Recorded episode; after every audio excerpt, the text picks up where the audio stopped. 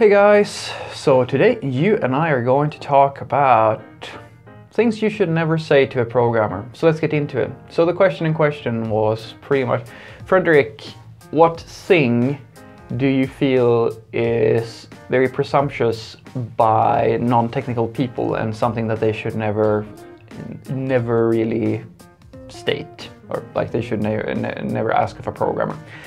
And the short answer is how difficult the task is.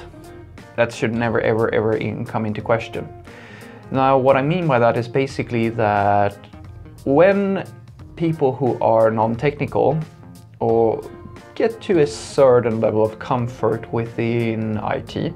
These are usually salespeople, product owners, product managers, and so forth and so forth what they they will get to a certain level where they feel like they kind of know how difficult something is or they kind of know how challenging something is going to be etc etc and if you ever get to a point where they start make start to, they start to make assumptions on their own very very shallow understanding of systems development you're going to get in a bit of a pickle.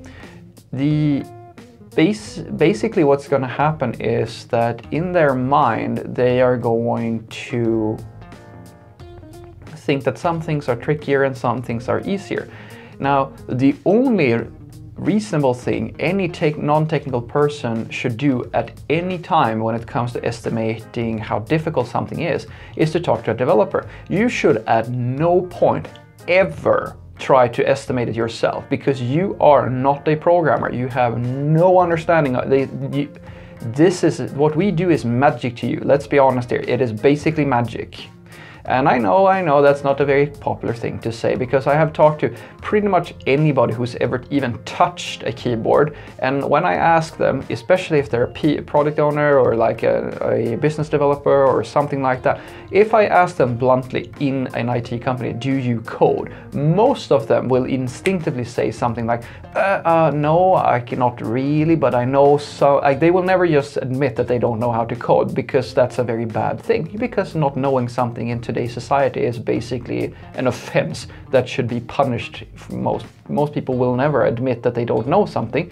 And I usually reply and I say, why are you doing this? We both know that you don't know how this works and you don't see me trying to pretend like I'm a PO or a, or a finance person or something like that. This is something that I know. This is something that you, that you don't know. So you should listen to me. And that's the thing that you should really, really do. If you're estimating work, never ever do that unless you are one of the programmers who is working on that project. So you should at the same time never say to a programmer, but this is an easy thing, right? Because you don't know. Changing the color of a button might be an easy thing, but you can also think about it if you want a button to, let's say for the sake of argument, a button that is being clicked today and submits a form so that the user can log in should also send a metric of some sort to one of your metric tracking systems. Is that an easy thing? Well, you don't know because you don't know how the system is built. It could be that you don't have a metrics gathering library, or it might be that you have some type of security setup that doesn't allow you to access external sources in that fashion. It might be that you already have a metrics gathering uh, system that and you want to gather a metric that you don't actually have on that page, so you need to reshuffle around a lot of code in order to get that data to that exact point in time so that when the user logs in or clicks that button, it actually is sent out. This is the thing, it's high and low. It's very, very hard. Even things that might be in one scenario, depending on the state of the code, could be extreme, it could be extremely tricky, even if it's a small thing to do. And this is the tricky nature of software development, and it is one of the worst things that I know of. It's the thing that makes like and I'm pretty much I'm pretty sure I'm not alone in this. The worst sensation in the world for me us programmers is when we we haven't, again, most of us do this, let's be honest here, because when somebody says that, oh, this is the way it's gonna have to work, well, our first initial, like the initial reaction is usually that, oh, that doesn't seem to be all that tricky. And then you arrive at the code, because when you estimated it in the beginning of things, you didn't actually know what the state of the code base was.